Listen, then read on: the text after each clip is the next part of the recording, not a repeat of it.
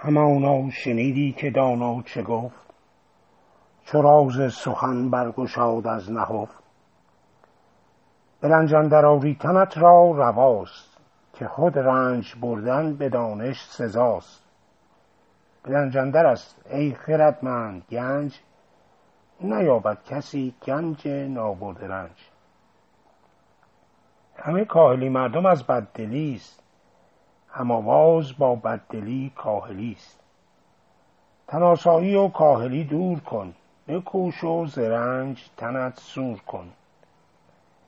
اگر کاهلی پیشه گیرد دلیر نگردد ز آسایش و کاه سیر. کجا کاهلی تیره بختی بود؟ به او بر همی رنج و سختی بود. چو بیکار باشی مشو رامشی نه کاری است بیکار ارباهشی هر کار کوشا بباید شدن. به دانش نیوشا بباید شدن. به کاری نیازی که فرجام اوی پشیمانی و تندی آرد به روی. تن آسان نگردد سر انجمن. همه بیم جان باشد و رنج تن. به مردی همه گنج و تخت آوریم. به خورشید بار درخت آوریم.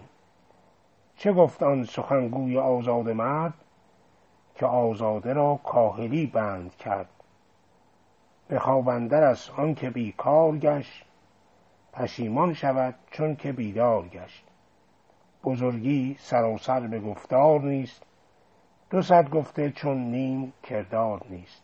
حکیم ابوالقاسم فردوسی